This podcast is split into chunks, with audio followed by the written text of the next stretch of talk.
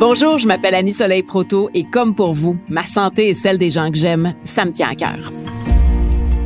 La santé, quand on l'a, on a tendance à la prendre pour acquise. Mais c'est lorsqu'on la perd qu'on réalise à quel point elle est précieuse. Ma santé sans tabou, c'est un balado qui nous rapproche de nos pharmaciens propriétaires affiliés à Brunet. Aujourd'hui, ils sortent de leur pharmacie pour se rendre directement jusqu'à nos oreilles et répondre simplement à nos préoccupations santé. Ma santé sans tabou, un balado de Brunet. On connaît tous quelqu'un qui fait de l'asthme et je vous avoue que moi-même, je fais partie de ces gens-là.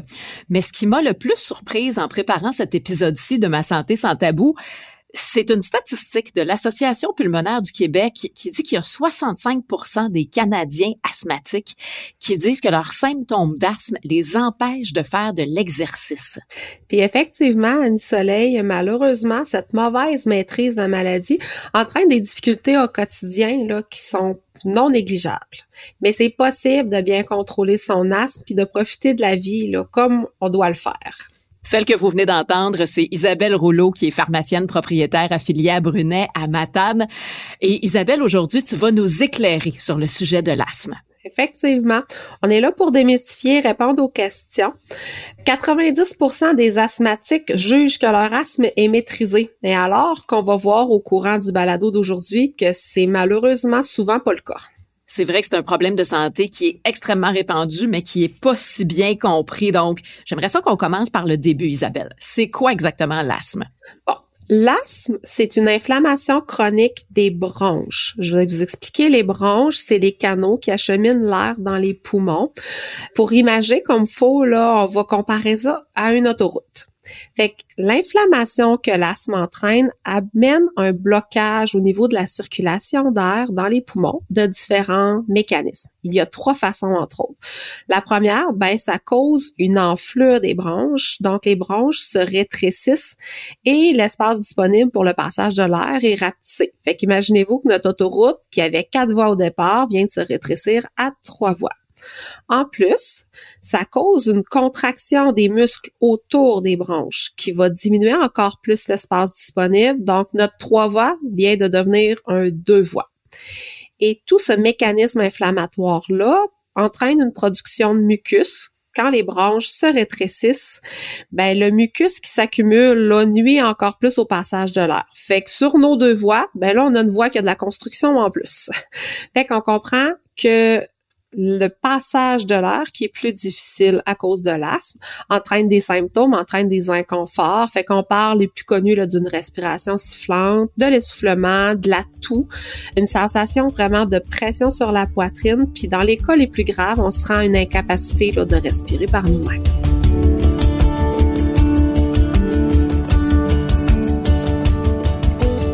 On entend souvent dire, Isabelle, que l'exercice peut être un déclencheur de crise d'asthme. Moi, personnellement, dans mon cas, c'est des allergies, principalement mes allergies aux chats, que j'adore, mais c'est extrêmement sévère sur moi. Mais est-ce qu'il y a d'autres irritants qui peuvent être en cause? Il y a plusieurs irritants. Puis chaque personne asthmatique peut avoir là, des différents déclencheurs qu'on appelle. Les déclencheurs sont des facteurs là, qui peuvent provoquer une crise d'asthme ou entraîner là, un, débalancement vraiment de la maîtrise de notre asthme. Chaque personne a des déclencheurs différents. Comme toi, tu parlais des chats, mais c'est mm-hmm. sûr qu'il y en a quand même là, les plus connus. Dans le fond, les infections respiratoires, les fameux rhumes, la grippe, les allergènes comme les chats, mais la poussière, le pollen, euh, les moisissures. Certains produits chimiques peuvent être irritants et être déclencheurs. La pollution atmosphérique, comme le smog. Nous, on est chanceux à matin, on en a moins, mais on doit quand même le mentionner. la fumée du tabac, puis que ce soit la fumée qui est primaire ou la fumée secondaire aussi, là, qui est à faire attention. Oui, puis j'aimerais s'en profiter pour lever un petit drapeau à mon chum. Pas juste les chats, la fumée de cigarette aussi, c'est pas bon pour moi. Et j'ajoute, va voir le pharmacien, on peut vous aider là-dedans.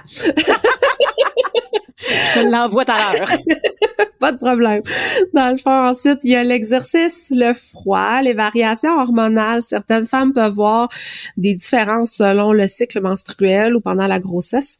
Différentes émotions, que ce soit bonne ou mauvaise, mais l'intensité de l'émotion peut être un déclencheur, là, comme l'anxiété, la joie, la peine. Certains médicaments puis certains aliments aussi. Ah oui, certains aliments.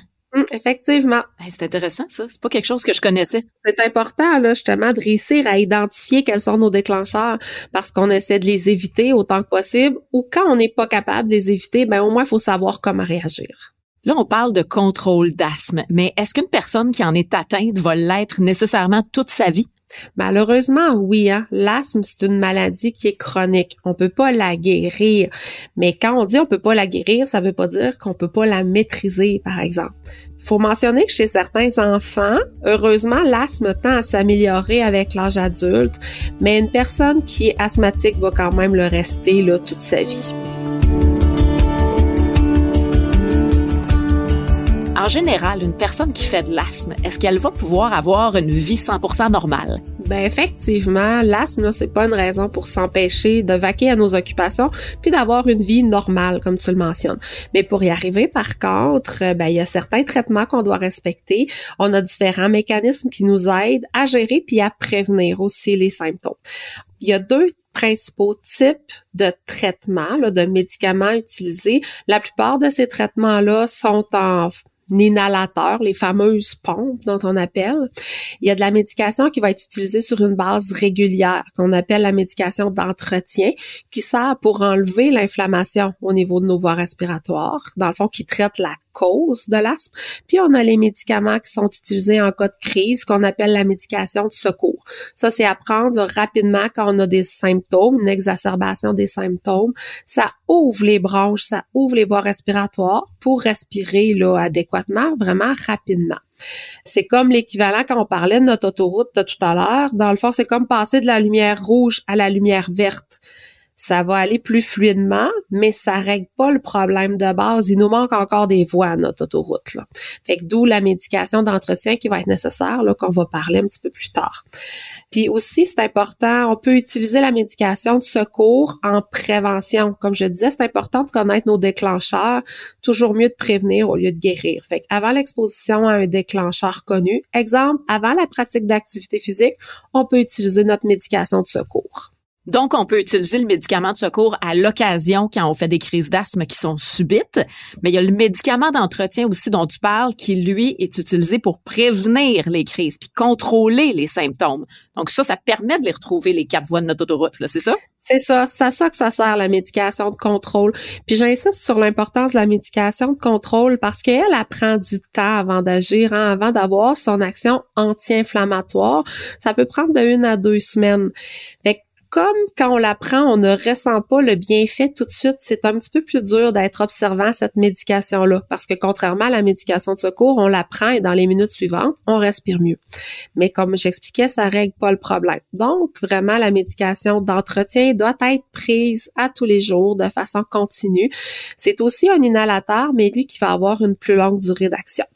Certaines personnes peuvent diminuer ou voire même arrêter leur médicament de contrôle sans détérioration mais j'insiste sur le certaines personnes seulement, parce que la plupart des asthmatiques doivent poursuivre leur traitement de base de façon chronique. C'est super important là, pour maintenir un bon contrôle.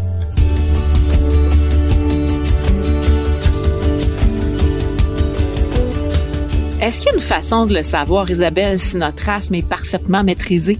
Oui, il y a quatre questions très faciles que vous devez tous vous poser et toi aussi, Annie Soleil, étant donné que tu nous as fait la confidence d'être asthmatique. Premièrement, est-ce que vos symptômes d'asthme vous réveillent la nuit? Deuxièmement, utilisez-vous le médicament de secours plus de trois fois par semaine? Eh, c'est beaucoup, ça? C'est beaucoup, mais c'est très peu comparé à ce que certains asthmatiques font, malheureusement. Hmm. Est-ce que vos symptômes d'asthme vous amènent à manquer l'école ou le travail? Fait qu'on voit hein, que l'asthme, ça peut être vraiment euh, invalidant, incapacitant. Absolument. Le quatrième point, c'est est-ce que vos symptômes d'asthme vous limitent dans vos activités physiques? Comme on le mentionnait tantôt, l'asthme n'est pas une raison pour nous limiter dans nos activités quotidiennes. Fait que si la réponse à une seule de ces quatre questions, c'est oui, ben votre asthme est pas bien contrôlé. Puis vous devez bénéficier là d'une révision de vos facteurs déclencheurs, mais aussi de votre traitement. ça revient un peu à ce que tu disais, là, que 90% des personnes asthmatiques pensent que leur asthme est bien contrôlé, alors que c'est pas le cas. Et voilà, c'est ça. La majorité des personnes asthmatiques à l'écoute viennent de se rendre compte que c'est pas le cas. voilà toute l'importance de contrôler l'asthme, là. Toi, comme pharmacienne, comment tu peux nous aider, nous, les asthmatiques? Ben, premièrement, on va être une source d'information fiable sur l'asthme, sur les déclencheurs, puis sur vos traitements, sur les possibilités qui s'offrent à vous aussi. Ensuite, ben, on va vous enseigner la bonne technique d'utilisation des différents dispositifs d'inhalation qui existent ça a l'air niaiseux, mais c'est pas tout d'avoir une pompe. Encore faut-il la prendre correctement si on veut qu'elle soit efficace. Puis dans certaines conditions, si le dispositif vous convient pas, ben on peut soit le modifier ou du moins collaborer avec votre médecin là pour faire une proposition puis que vous ayez envers vous un dispositif qui vous convient. Déjà là, ça va être plus facile pour favoriser l'observance. Ensuite, ben, on peut établir un plan d'action. Dans l'asthme, il faut être proactif, faut être à l'écoute de nos symptômes. Fait que le médicament d'entretien dont on mentionnait tantôt peut être ajusté selon justement si exemple on a une infection des voies respiratoires, notre état, notre asthme s'amplifie, se dégrade, tout de suite il faut prendre les choses en main, on utilise un plan d'action. Souvent ça consiste à augmenter notre médicament d'entretien pour revenir à la normale. Par la suite, ben c'est sûr que si on a des fumeurs dans notre entourage, comme je mentionnais, on peut prescrire une aide à l'association tabagique. Uh J'en manque pas une pour le mentionner.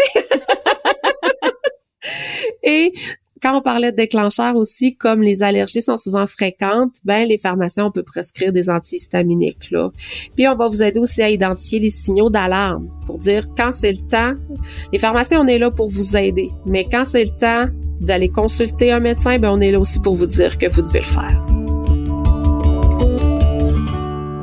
Merci beaucoup Isabelle Rouleau, pharmacienne propriétaire affiliée à Brunet à Matane. Ça a été un plaisir de jaser aujourd'hui. Ben, c'est un plaisir partagé, Annie Soleil. J'ai trouvé ça très éclairant et ce que je retiens, c'est qu'une personne asthmatique, si elle n'est pas capable de passer à travers ses journées normalement, ben il faut pas qu'elle hésite à consulter parce que c'est possible de le maîtriser l'asthme avec une médication qui est adéquate puis qui va lui permettre de rester active puis de profiter à 100% de la vie. Puis on n'oublie pas, on consulte son pharmacien ou sa pharmacienne si on a des doutes ou des questions. Merci encore Isabelle pour tous ces renseignements-là que tu nous as fournis aujourd'hui.